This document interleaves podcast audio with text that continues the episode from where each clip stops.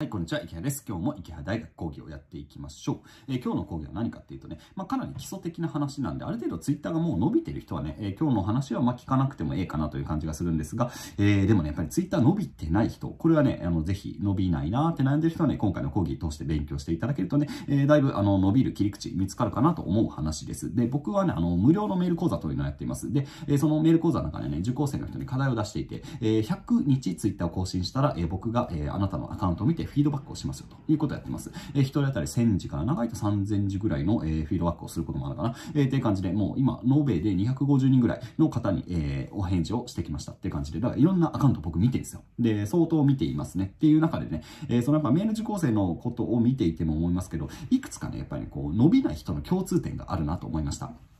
で、まあ、せっかくだからさ、えー、その伸びない人の共通点、今回のね、えー、動画、講義でまとめてお話をしていきたいと思いますので、えー、そのね、えー、ツイッターなかなか伸びないなと思ってる方はね、今回の話聞いていただけるとね、えー、だいぶ伸びてくるかなと思います。で、正直ね、あの今まで、あの、無料で、有料で、えー、言ってること結構被ってますが、えー、まあ、多分ね、もう一回改めて勉強したいって人向けの動画なんでね、えー、ぜひね、初歩的なところから勉強したい方は聞いていただければ嬉しいです。えー、5つポイントを持ってきました。で、1つ目、えー、まず、プロフィールが自分語りでごちゃついている。ドキッとしました？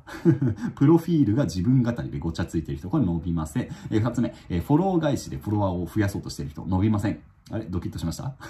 やっちゃダメですよ。えー、時間の無駄です。えー、三つ目、テーマが凡庸である。ドキッとしました？ダメですね。で、四つ目、バズを狙ってない。え、五つ目、競合をリサーチしていない。え、まあそこら辺のポイントですかね。こういうところをこうね、え、全部踏んでる人は全然伸びません。本当に。逆に言えば今僕が言った5つのことっていうのをしっかりこう避けて、えちゃんとやっていけば、えちゃんとアカウントは伸びていけますということで、えこの5つのポイントの話をしていきましょう。まず一つ目、えー、多くの人が、うーん、なんかハマっているものとしてね、プロフィールがね、自分語りでごちゃついてるんですね。いっぱいいますね、そういう人、本当に。いや、いますよ。で、何？例えばで言うと、そうだな、こう、ミカさんっていう人がいるとするじゃないですか。で、別にこの、いいたわけじゃないですよ。まあ、例えばね、えー、仮で、えー、ミカ、都内 OL みたいな感じで、えー、まずツイッターがやってると、都内 OL ミカ。で、プロフィール見てみるとさ、えー、映画と旅と猫が大好きです。仕事は理学療法士、えー、ヨガ、断食、不動産投資に興味があります。よろしくお願いします。みたいな感じ。まあ、いるじゃないですか。いそうですよね、そういう人ね。で、いるんですよ。なんかこうね、えー、プロフィールのそんなにヘッダー画像とかもなんかこう、海の写真とかさ。いますよね、それね。なんか遠巻きにこうね、本人の写真かどうかわからないとか、あとはまあ猫の写真とかね。うん、いますよね。で、で、まあそういうのをさ、なんか何、何、別に悪くないんですよ。別にそういうさ、個人のなんかこう、普通のツイッターアカウントがあった時に別にそれを僕は否定するつもりはないですが、やっぱりね、こう、アカウントを伸ばしたいっていうふうに考えてるんだったら、えー、やっぱりそれはしっかりこうね、えー、テーマを明確にして、ユーザーメリットのある形に変えていかないとダメですね。特にやっぱり30代とかね、40代、あるいはそれ以上の上の世代になるとね、人生経験が豊富すぎてね、なんか、プロフィールがすごいね、いろんなこと書いてる人結構いるんですよ。ドキッとした人います？いや、多いんですよ。本当に多い。でもそれはね、ねなんか基本ね、伸びないですね。うん、なので、なるべくシンプルにすっきりいろんなテーマを扱えることはわかる。わかるし、いろんな経験があることはわかる。でもそれは Twitter の表のプロフィールに出す必要はないです。で、それを出してしまうと逆にあなたの魅力が伝わりにくくなってしまうんですね。なので気をつけてほしいと思います。じゃあこのミカ都内 OL さんだったらどうするかって話ですね。で、やっぱり絞りましょう。絞りましょう。で、まあ、例えば、じゃあこのさ、ミカさん、映画が大好きですって言ってるんだったらさ、まあ、あの、映画をさ、年間200本ぐらい見てるかもしれないですか。で、200本ぐらい見てたとしたらさ、僕だったら名前を変えちゃいます。もう、都内 OL とかさ、都内 OL なんてめちゃくちゃいっぱいいんじゃん。何百万人いんだよみたいな感じの話なんでね、えそんなところを肩書きにするんじゃなくて、えミカ、あと、映画ソムリエとか名乗っちゃいますね。勝手に。まあ、もう名乗名乗ったもん勝ちにはそんなんさ。別にこれは経歴詐称とかないからね。映画ソムリエって名乗る上でさ、もうそう、ソムリエ活動すればいいわけですよ。で、それでプロフィールもさ、えー、年間200本の映画を見ています。あなたの人生を変えてくれる映画、私が教えます。映画初心者が見るべき名作100選まとめも作ってるんで、ぜひこちらも、えー、ご覧ください。みたいな感じで、こう、ノートの URL とかを書いておくんですね。ほら、どうすかこっちの方がいいでしょで、最初のさ、ミカ都内 OL さんだった頃はさ、えー、映画と旅と猫が好きです。仕事は理学療法士、ヨガ、断食、不動産投資にも興味がありますとか。お前は、お前一体何について発信したいんだみたいな感じがするじゃないですか。わかんないよね。これじゃあ、やっぱフォローしようとは思わないわけですよ。だから結局メディアだからさ、この人は一体何を教えてくれるんだろうか、何を発信するんだろうって思った時に、ハテナマークが出ちゃうとみんなフォローしないわけですよね。でもここでさ、映画ソムリエですって言ってくれたら、ああ、映画についてなんだ。ああ、すごいね。これ年間200本、おお、しかも教えてくれるんだ。あなんかいいまとめあるから見てみようみたいな感じで言ってくれるわけですよ。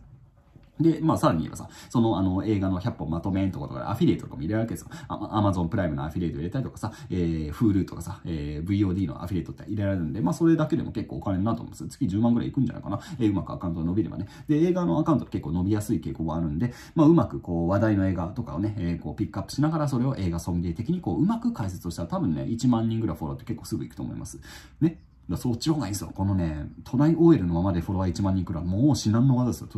相当何かやらないと無理って感じですけど、映画ソムリエって一本柱を立ててあげるだけで、えかなりスーッとこうね、伸びていくっていう感じのイメージです。まあこれ本当にまあ、かあの家庭の話で別にそんな人がいたわけではないですが、まあ大体こういうアドバイスは僕はね、いつもあのメール受講生にしてるんですよ。大体ね、みんなね、本当に多い情報量が、すごいね、うん、3つとか4つとか扱おうとしてるって感じがしますかね。で、それはね、しかもユーザーからするとよくわかんないですよ。なんかキーワードとかもなんかよくわかんない。専門用語みたいなんだったら、なんかその人が作る独自のワードとか、えー、みたいなこう勝手に使ってしまってね、まあ、何、何言ってんだろうみたいな感じで、えー、多分多くの人は離脱してしまうみたいなことはね、よくありますね。なので、まず、あの、初見の人が見た時に、あ、なんかこれ面白そうなアカウントだなって思ってもらえる。この状況を作んない限りは、フォロワー簡単に増えません。で、それはさ、当たり前なんですよ。ビジネスをやるんだったら当然です、それは。当然のことなんですが、まあ、多くの人はさ、これもう気分悪くなるから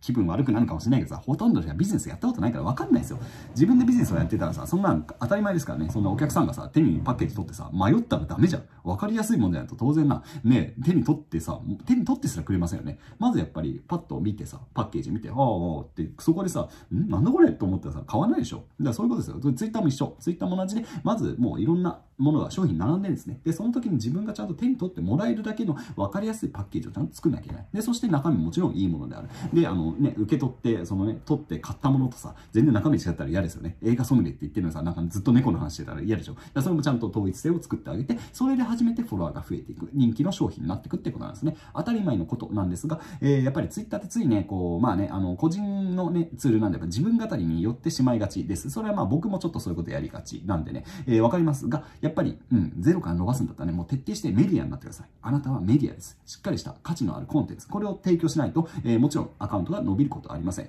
まあ別にあの、日記をやることに全然否定的になってるわけじゃないよね。別にアカウントのあの、伸ばした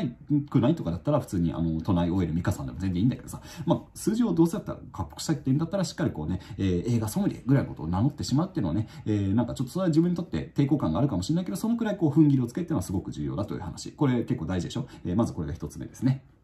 二つ目。まあ、これはもうめっちゃシンプルなんですけども、超基本なんだけど、意外とみんなやってるっていうことでね、あの、フォロー返しとかね、狙わないでいいからね、えー、フォローをいろいろね、こう、いろんな人をフォローしていってですね、やっぱフォローする通知が来るからさ、フォロー返しを、えー、期待できるわけですよ。で、そうやってアカウントを伸ばしてる人がいるんですよね、中にはね。で、それをしかも、あのー、それを支援する自動化ツールとかもあったりするんで、なんか何、フォロワー1万人いて、フォロー、うん、フォロワーが1万人いてフォローしてる1万2千人いるみたいなさ、言いますよね。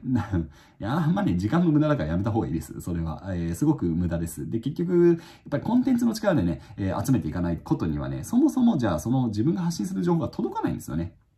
これフォロー返し狙ってフォロワー集めたことある人は多分知ってると思うんですけど、結局すぐね、フォロワー外されるんですよ。うん。外さ、外されてきますよ。本当に。投稿するとね、あのすぐすぐ投稿するたびに減っていくんですよ。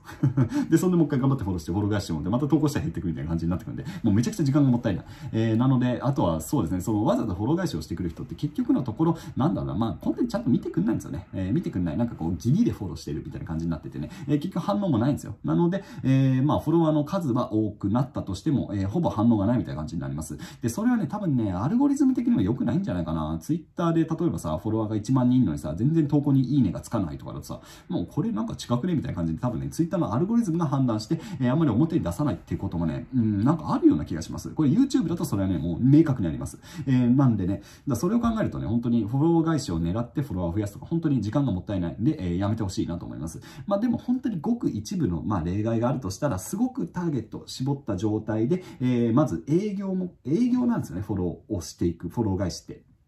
自分の商品とターゲットがすごく明確なものであれば、えー、フォロー返しを狙うフォロワーとのこの関係構築っていうのは、まあ、まあ、ワークすることもあります。えー、まあでも、ほとんどの場合、コンテンツを作って、そのコンテンツでバッと広げた方がいいです。で僕だったらさ、まあ YouTube とか、まあ Twitter とかで、まあフォロワーが結構いるからさ、わざわざさ、フォロー返しとかする必要がないっていうかさ、もともとそれはしてなかったんですよ。しないでもさ、だってうまくブログとか、ちょっといい記事書いたら1万人ぐらいの人が見てくれるんですよ。でそっちの方が効率がいいじゃないですか。1万人が見てくれて、僕はブログ記事書くだけですよ。じゃあ1万人のフォロー返しをさ、さ、期待するとか無理じゃないですか。もうツイッターが止められますよね、それって感じなんで、効率を普通に考えて、えー、フォロー返しを狙ってフォロワーをね、えー、何、増やしていくとかね、本当に時間の無駄。で、あとは同じ話でインフルエンサーにリプをするとかもね、もう時間の無駄。あこれやってくる人いっぱいですよ、もうね、もう超時間の無駄だからやめてほしい。無駄、無駄、無駄、本当に無駄。そんなことをやってる暇があったらコンテンツを作ってください。えー、素晴らしい動画を1本作ってください。それだけでフォロワー簡単に増えますから。っていうことをね、えー、意識してほしいなと思います。3つ目。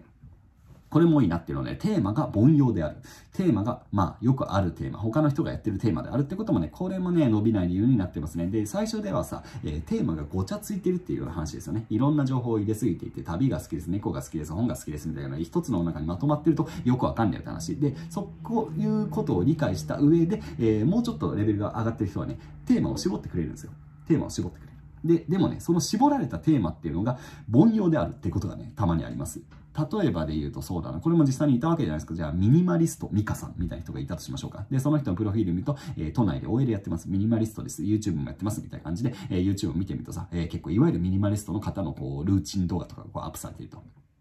で、うん。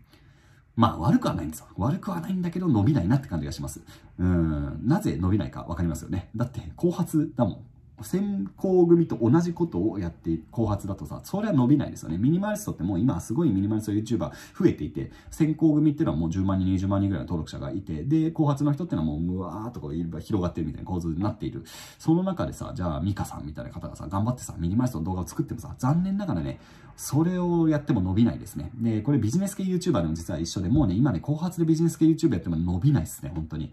いやー、僕は早くやってよかったです、本当に。これね、先行者優位っていうものがやっぱり、ね、ビジネスはあってですね、最初にやった人はね、得するんですよ。最初にやった人はね、ガーッとね、その波を受けて、えー、ある程度のポジションまで行くんですね。で、ある程度のポジションまで行っちゃうと結構ね、気抜いてもね、でうちもうあの無料の動画に関して言うと、本当にね、もう好きな時にアップしてますね。もうあんまり広告収入もぶっちゃけそんなすごい大したことあるわけではないんでね、えー、もうかなり自由に YouTube はあんま再生回数も追わずにね、えー、楽しく更新できてます。でも、それはさ、数字持ってるからですよ。ある程度数字が持ってるからそういう余裕があるだけであって、えー、後発でさ、頑張るとしたら相当こう、アルゴリズムをしっかり見ていったりとかさ、競合を分析していって、えー、他の人と違う差別化できる何かを見つけないといけないですね。めっちゃ大変、これ。で、その能力がないことも多いんで、だから後発で、えー、そういうね、えー、大きなテーマ、もうすでに先行者が走ってるテーマを狙いに来るのはね、基本的にはね、握手ですね、伸びにくい、えー、その努力が実りにくいなってあります。えこれはまあ Twitter も YouTube もインスタも全部一緒だと思いますね。で、もう、てか全てのビジネスで一緒ですよ、それは。うん。で、まあじゃあどうすれば後発で伸びるのかっていうと、そうですね。まあ、一つやっぱテーマを少しずらしてみるとかっていうのはありかもしれない。ね、ミニマリストはいっぱいいるとしてもさ、例えば、そうだな、片付けとかだと少し減るんじゃないかな。まあ、ちょっと僕もあんまこの資料詳しくないかわかんないですけど、なんか印象的に言うと、ミニマリスト YouTuber の数よりも片付け YouTuber の方が少ない感じがしません？うん、わかんない。逆かもしれないですけどね。えー、まあ、もしそうだとしたら、じゃあミニマリストもいっぱいいるから片付け YouTuber になろうっていうふうに考えればいいですね。で、やってること一緒ですか？ミニマリストも片付けも。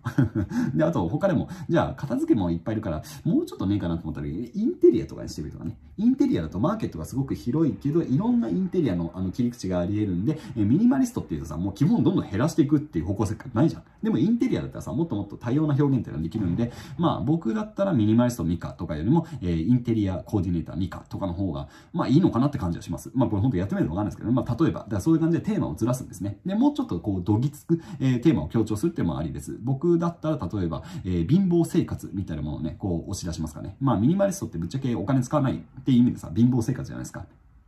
だから、えー、ミニマリストミカじゃなくてですね、あの、ハンドルネーム、ユーザーネームもね、えー、豊かな貧乏暮らしミカにします。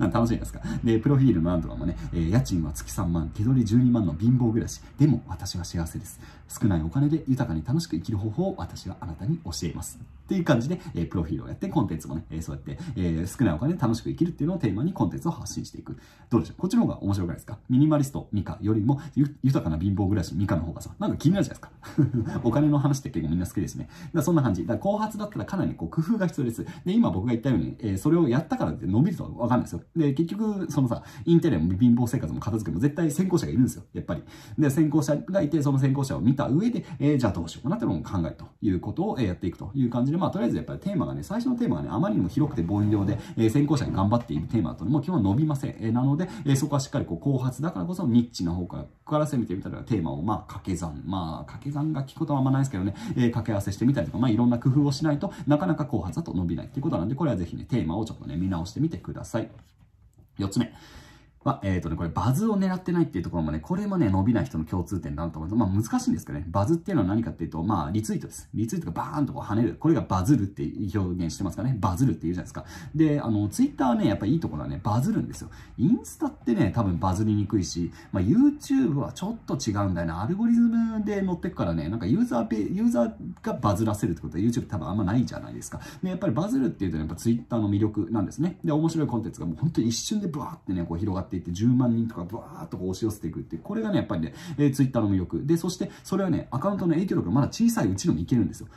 これ実際に見てほしいんですが、フォロワーがね、本当ね、100人とか200人の人でもね、1万ある程度出してる例、ゴロゴロしてます。これがね、やっぱ僕はね、ツイッターのすごい面白いところだと思います。YouTube とか絶対ないですからね、登録者数100人で10万再生とかね、え、何それ？もう買ってんのかな？みたいな感じしかなんないんで、それはありえないんですけど、ツイッターの世界だとそれがあり得るってことです。だからまだ皆さんフォロワー数が、えー、多くなくてもですね、バズは十分作れますし、それは調べてください。あの、いっぱいそういう事例があるんでね。で、まあそうですね。だからこれをね、狙って出せるようになってほしいんですよね。僕はね、まあさすがに、あの、フォロワーもそこそこいるし、ずっとツイッターやってるツイッター配信だからさ、何？あの、100RT 狙ってくださいって言ったら一瞬で出せますよ。ひねり出せます。オリジナルツイート、新しく。うん。100RT は余裕ですね。うん。で、まああとは 1000RT もね、まあいけます。まあ絶対に打てるとは限らないけど、まあ、10%ぐらいの確率でいけるんじゃないかな。あの、10本のツイートを作って、どれか 1000RT いけって言われたら、もう多分いけると思います。っていうぐらいの、こう、何？もうバズの感覚があるんですよね。みんなが何が好きかが分かってるんですよ、僕は。みんなが何をリツイートしたいかが分かってるってことですね。まあそれでも僕の狭いテーマです。僕で言ったら、えー、働き方とかお金とか、えー、そうですね。あとは、まあ育児の話もできるので、育児あるあるみたいな話とかも含めて、あとみんなが何を不満に思ってるかで、その不満を代弁してあげると、ね、結構爆発的に伸びたりします。で、そういうこととかね、えー、まあ、あとは時事ネタもあのバズ作りやすいんで、まあ、何か話題があったらそれを時事に乗っけていくとバズります、簡単に。で、今これ撮ってる時はね、鬼滅の刃がすごい人気なんで、まあ、鬼滅をちょっと、例えば働き方と鬼滅の刃をかけていくと。うん、なんだろうな。あのー、鬼滅の刃ってすごい、あの、鬼仏寺無惨っていうね、そのトップの配下の、えー、鬼たちが結構搾取されてるんですよね。ブラック企業みたいなんで、そのなんかこう、鬼仏寺無惨が実はブラック企業経営者みたいな感じで、なんかそれをこう、うまくね、こう、なんか用意してあげると多分ね、1000アンティぐらいいくんじゃないかな。うんとかね。まあこれは別にやんないですよ。そんな めんどくさいからさ。いやめんどくさいからやんないですから。まあそういうようなバズの感覚っていうのがあるんですよ。地脈みたいなって、ここに刺したらもうバーって広がるなみたいなのがね、僕レベルになるとって変ですけど、まあ僕ずっとやってるからね、もう10年見てるからね、10年見て毎日ツイートして分かるようになるんですよ。で、これはでもね、皆さんもできるようになります。これけ、うん、なりますよ。本当にマーケティングの感覚なんで、まあ確実にもちろんバズらせるかっていうと、それは難しいですが、まあこれをやったら多分バズるんじゃないかなぐらいの、この当たりはね、多分誰でもつけられるようになります。で、これをだからね、意識的にできるようになった方がいいんですよ。で皆さんもまだツイッターで、じゃあ今僕が言ったようにさ、え、バズってどうやって、え、バズの感覚とかないんですけどっていう人の方が多分大半だと思います。でもこれはね、トレーニングです。えー、いろんなツイート、バズツイートを見るんですね。で、バズツイートを見るとですね、もう共通点みたいなの見えてきます。あ、こういうのがバズるんだっていうのが、なるほどねと。で、じゃあ自分が扱えるこの素材で言ったら、こういうものとこれをこうやってこうやって料理したら、あ、これ結構バズるんじゃないかなみたいなことがね、多分ね、出てくるんですよ。で、そして、えー、実際にそれを実際作ってみて、えー、バズるかどうかを検証していくと。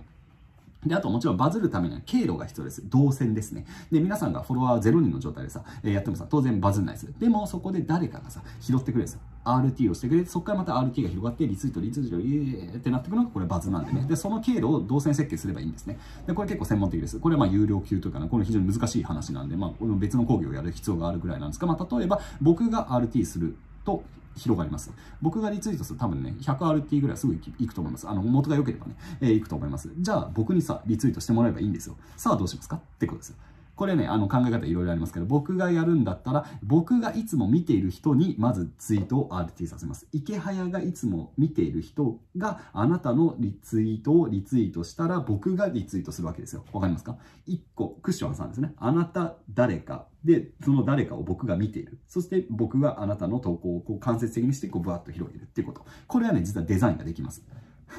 っていうことを考えるんですよ。で、そのコンテンツ、これをやったらバズになってるのと、あ動線設計です。こういうのをしっかりやっていくとね、あの、簡単にバズって実は作れます。うん、やってみてください。やり方っていうのはなかなかそんな簡単ではないですまあ、こういうのを工夫してやることがすごく重要ってことですね。えー、多分、ただね、あの、日々のツイートとかしてるだけじゃダメで、まあ、マーケティングですから、しっかりマーケティングの動線を考えて、どういうものがバズるかっていうのを考えて、えー、ツイッターを攻略していく。この意識を持つだけで全然ね、フォロワーが増えやすくなるってことが、えー、言いたいので、多分今僕が言ったことは多分難しく言ってほとんどの人はできないし、えー、えー、わかんないですみたいなことだと思いますけど、僕らはそういうのができるから、だから伸びてるんですよ。ぜひ、あの、工夫して、どうすればバズるか、これを考えながら、えー、日々ツイートをやってみてくださいっていうのが4つ目。これが伸びない理由ですね。えー、5つ目。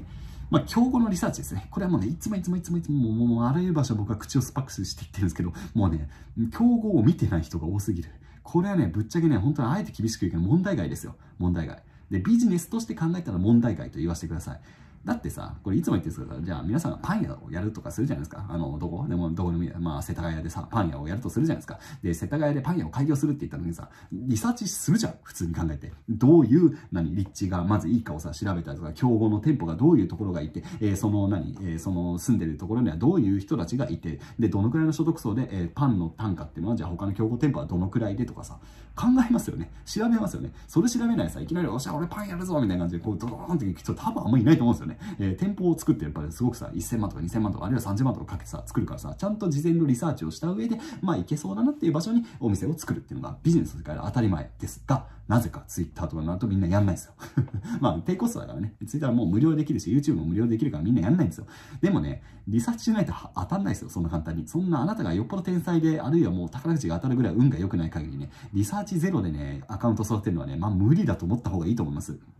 そんな甘くないですよ。やっぱり僕もやるときは必ず調べます。えー、YouTube チャンネル作るときは、えー、その海外も含めて YouTube チャンネルを自分が攻めようとしてるジャンルの、えー、リサーチをします。で、こういうコンテンツが受けてな、るほどなって思いながら、えー、じゃあこれが足りないからこれをまず攻めていったらいいのかなだったり、えー、こういう、なんだろうまあ、例えば値段とかが絡むのだったら、えー、競合の商品を見た上で、あ、この人が5万円で売ってるんだったら、うちはじゃあ4万5千円で売ってもいいし、まあ、あるいは逆にもう2倍にしてもいいかなって感じ。まあ、その値段をプライシング決めときもさ、やっぱ競合の値段とかも参考にしますよねって。これ当たり前じゃないですか。当たり前だけど、とにかく Twitter とか YouTube とかにその無料でできる SNS とかブログに関して言うとみんなマジリサーチしないですよね。自分のブログとか自分の Twitter の競合がどこであるかすら判断してない、把握してない。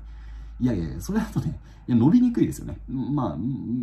可能性がゼロだとは言わないですよ。でもね、基本でやっぱりリサーチをしていって、どういうものがみんなに喜ばれるかっていうのをね、まあ、前提として知らないとさ、いや、無理だよなって感じがしますよね。まあ、なので、もうそもそもさ、まあ、あの、多分やっぱりそのリサーチできた人ってそもそもツイッターやってないですよね、あんまりね。もうただもうね、まあ、日々忙しくて、もうツイッターポップポップ投稿してるだけ。で終わってると思います。で、まあ別にね、うん、まあ別にまあツイッターも向き不向きはさ、そのあのみんながそのどっぷりさ、あの僕みたいなツイッター配信みたいになれているつもりはないですが、やっぱりツイッター伸ばしたければね、ツイッターにこうどっぷりね、こうツイッターというこの大会ですよ、この海にこう自分でもどっぷり入っていってね、そこでもうお魚食べてっていうことをね、やらないとなかなかやっぱ伸びないですね。えなので、えー、まあもしツイッター向いてなければ他のまあ媒体の方に行くのがいいのかなという感じがします。で、やっぱ他の人とね、要するに同じことやってちゃダメなんですよ。で、リサーチをする一つのさ、意味っていうのは他の人と同じことをやらないようにするんですね。自分がさ、えー、それをさ、周りの人を知らないとさ、周りの人と同じことやってる可能性があるじゃないですか。ね、なんか、例えばネットビジネスに関する情報発信をしたいって言った人がさ、えー、普通にやってたらさ、実は池杯と全く同じ情報発信をしていて、池杯の方がさ、当然先を走ってるからさ、勝てないんですよ。さっき言った話で。ね、マーケットも捉えてるからさ、同じことやってもしょうがない。でも、同じことをやってることに気がつかないですね。リサーチをしない人ってのは。だから伸びないっていうことです。気をつけましょう。で、僕はもちろん常にリサーチをしてます。で、リサーチっていうのは最初の立ち上げフェーズだけではないです。その後も、えー、ずっとやらないといけないことですね。で、僕もね、あの、本当日々変えてますね。ポジショニングというか自分のプロフィール。今僕の、えー、プロフィールも軽く最後ちょっと紹介しますが、今僕のツイッタープロフィールはね、えー、時間の気流を卒業し、あなたの商品を売りましょう。自分のビジネスで稼げる人を増やすために YouTube で無料セミナーをやってます。ビジネスとマーケティングの基本を学べる無料メールマガもやってます。みたいな感じにしてます。まあシンプルでしょで、これもうずっと書いてます。あの、世の中の人が、えー、YouTube に関心があるなと思ったら、やっぱり YouTube の、えー、ちょっと特化した YouTube の講座、あの、YouTube の始め方を教えてますみたいなことをしていた時期もあるし、えー、仮想通貨がバブルだった頃はもちろんこんなプロフィールじゃなくて、えー、ビットコインの、えー、買い方のポイントを教えますみたいなことをやってました。で、それは本当日々ね、調整をしながらマーケティングリサーチをするんですよ。競合をリサーチしていって、あ、このポジション空いてるなと思う時にこう行く。で、世の中の人が関心があるなと思う時にそれをちゃんとね、調整していくってことをやんないと伸びないんですが、えー、そこの意識、マーケティングリサーチの意識がゼロっていう人がね、いるんですよ。気をつけてください。はい。という話でございました。えー、ざっとまとめてもう一回振り返っていくと、まず、プロフィールが自分語りでごちゃついていませんかって話。で、二つ目、フォロー返しとかしてませんか？インフルエンサーリプとかしてませんかって話。えー、三つ目、テーマは、あなたのテーマ、絞られたテーマは、それは凡庸ではないですかってこと。他の人と被りまくってませんかってことですね。4つ目、バズを狙ってますか？ちゃんと。バズを狙う、その感覚っていうのを磨くことがやっぱツイッターのバズが非常に重要です。えー、最後、これはツイッター以外でもそう、競合をそもそもリサーチしてますか？やってないですよ。結構。最後が一番なんか根本的にして、えー、全然ダメなポイントって感じになっちゃってますね。まあこれ本当ビジネスのレベルなんでね、もうあの別に僕は今今回すごい厳しく口を酸っぱくしてなんかディスるように言ってるけどさ、まあ全部当てはまってる人がいたしても、これ全部ここら辺を気をつけていって、えー、初めてこうなんか、まあビジネスの戦闘力というかさ、そういうものが上がってくると僕は思います。えー、やっぱりそうリサーチをするようになったりとかさ、えー、そういうマーケティングのその動線設計をするようになったりとか、えー、テーマもさ、えー、そのポジションもちゃんとこう他と被らないようにいいポジションを見つけに行くとか、えー、あと本質的な努力をする、コンテンツをちゃんと作る。で、何が重要かってことをちゃんと見定めるっていう能力だったり、えあとはそのね、ユーザーに対してどういう価値をシンプルに提供してあげる。デザインの能力だったり、えコピーライティングの能力、そういうものをえどんどんレベルアップしていくと、僕が今今回押さえたような話っていうのは全部でちゃんと解決していきます。なので、え今言った話っていうのをしっかりこう意識しながらね、えレベルアップをして、スキルアップをしていっていただければと思います。で、まあ、最後、まとめに貼りたいと思いますが、まあでもここまで言ってもね、なおね、やっぱりね、ツイッター向いてない人は向いてないです。本当に。あのー、それは、そういうもんです。えー、まあ、ツイッター特殊ですからね、すごい特殊で、なんだろう、まあ例えば音声とか動画とかってのは当然投稿しにくいわけですよ。で、やっぱり人によってはさ、えー、何？テキストで書くよりも、動画で映像で伝える方が向いてる人とかさ、あとは声、音声で伝える人がいるの方が向いてる人って絶対いますよね。なので、えー、自分はツイッター向いてないなと思ったら YouTube とかインスタとか、あとは最近あのネットラジオ系も流行ってるね、ポッドキャストとかね、 Voicy とかそういう方向性面のも全然ありです。まあ自分のリソースってやっぱ限られてるんで、それをどこに振り分けるかってことです。僕はツイッター結構ね、相性良かったんで、ずっとツイッターやってますし、えー、ツイッターの本当に、まあ、ツイッター好きですね。えー、すごい誹謗中傷とかもね、クソ垢、クソコメいっぱい多いですがまあ、やっぱトータルツイッターやっぱ好きなんで、僕はずっとやってますね。でも逆に僕はインスタとか全然やってないんで、えー、本当に外注のね、あのメンバーに全部任してるみたいな感じで、もう本当選択の問題です。向き不向きがあるんで、えー、それは本当にね、えー、今回の話を聞いて、やっぱ私ツイッター向いてないかもなと思うんだったら、えー、別のところをしっかり攻めるってこともすごく重要ですね。で、そして、えー、そういうね、別にツイッターもさ、なんか結果的にフォロワーが増えればそれでいいとも思います。実績とかさ、知名度が何らかの努力をすることって実績知名度が高まっていくとね、結果的にフォロワー増えるんですよ。そうですよね。だからまあ、例えば皆さんがさ、まあ、まあ、いないと思いますけど、例えばオリンピックに出てさ、オリンピック選手になってさ、すごいもうテレビに出てさ、もう本当に何、金メダル取りましたって言ったらさ、それツイッターやったらさ、めちゃくちゃフォロワー増えるわけですよ。そういうことです。わかりやすくそういうこと。自分の何らかの実績があったらさ、フォロワーなんかすぐ10万人とか20万人いきますから。なので、まあそこはだからこう焦らなくていいというかさ、えツイッターのその細かい一町はさ、その、それこそフォロー返しとかしながらさ、フォロワーを1人、2人、3人増やしてくる。そんなの本当にくだらない努力なんで、えー、しっかりこう実績を作っていく。これの方が実は重要ですね。っていうところもね、えー、最後ちょっと釘をね、ずっとこう、釘をね、刺させていただきました。で、あとはやっぱりもう一個言いたいのは、やっぱりツイッターっていうのはね、やっぱりメディアなんですね。でメディアビジネスです。え、普通にこう、事業として育っていきたいとしたらね、だから自分で雑誌を発行するとかね、自分で本を書くとか、え、自分でテレビ番組を作るとかね、え、本当にビジネスをやると思ってるしっかりこう、ツイッターを育ってほしいですね。やっぱりこう、なんかついにやっぱ、パーソナルなツールだし、パーソナルなところを出すことの意味もあるんでね、なんかこうね、え、本当に個人の日記になりがちなんですよね。やっぱり個人の日記をやってるような人もね、やっぱうまくやってるんですよ、そういう人たちって。だからそこはね、なんかこう、ど素人がゼロからさ、えー、個人の日記みたいなことやっても絶対伸びないですね。やっぱビジネスとしてどうやって組み立っていくかってこと、その視点が重要なんで、えー、メディアビジネスをやってるっていう観点で Twitter を育ってほしいし、これは Twitter に限らず YouTube もさ、えー、TikTok だとか、えー、何 ?Instagram だとか全部一緒。メディアビジネスをやってるんですね。あなたは新規事業をやってる、新規事業の立ち上げ担当なんです。っていうふうにはその意識っていうのがね、えー、メディアを伸ばすためにはすごく重要です。ビジネスとしてしっかり育っていきましょうということですね。で、そのためにはやっぱり自分語り、こういうものは、まあ基本封印でいいと思います。。よほどあなたが特殊なバックグラウンドを持ってない限りは、あなたの、えー、自分語りは価値はないです。ユーザーメリットのあることだけを話しましょう。僕だって今回の動画さ、別に自分語りしてないでしょ。私は横浜の戸塚区で生まれて、えー、親はこんなことをしていて、とかさ、言わないじゃん。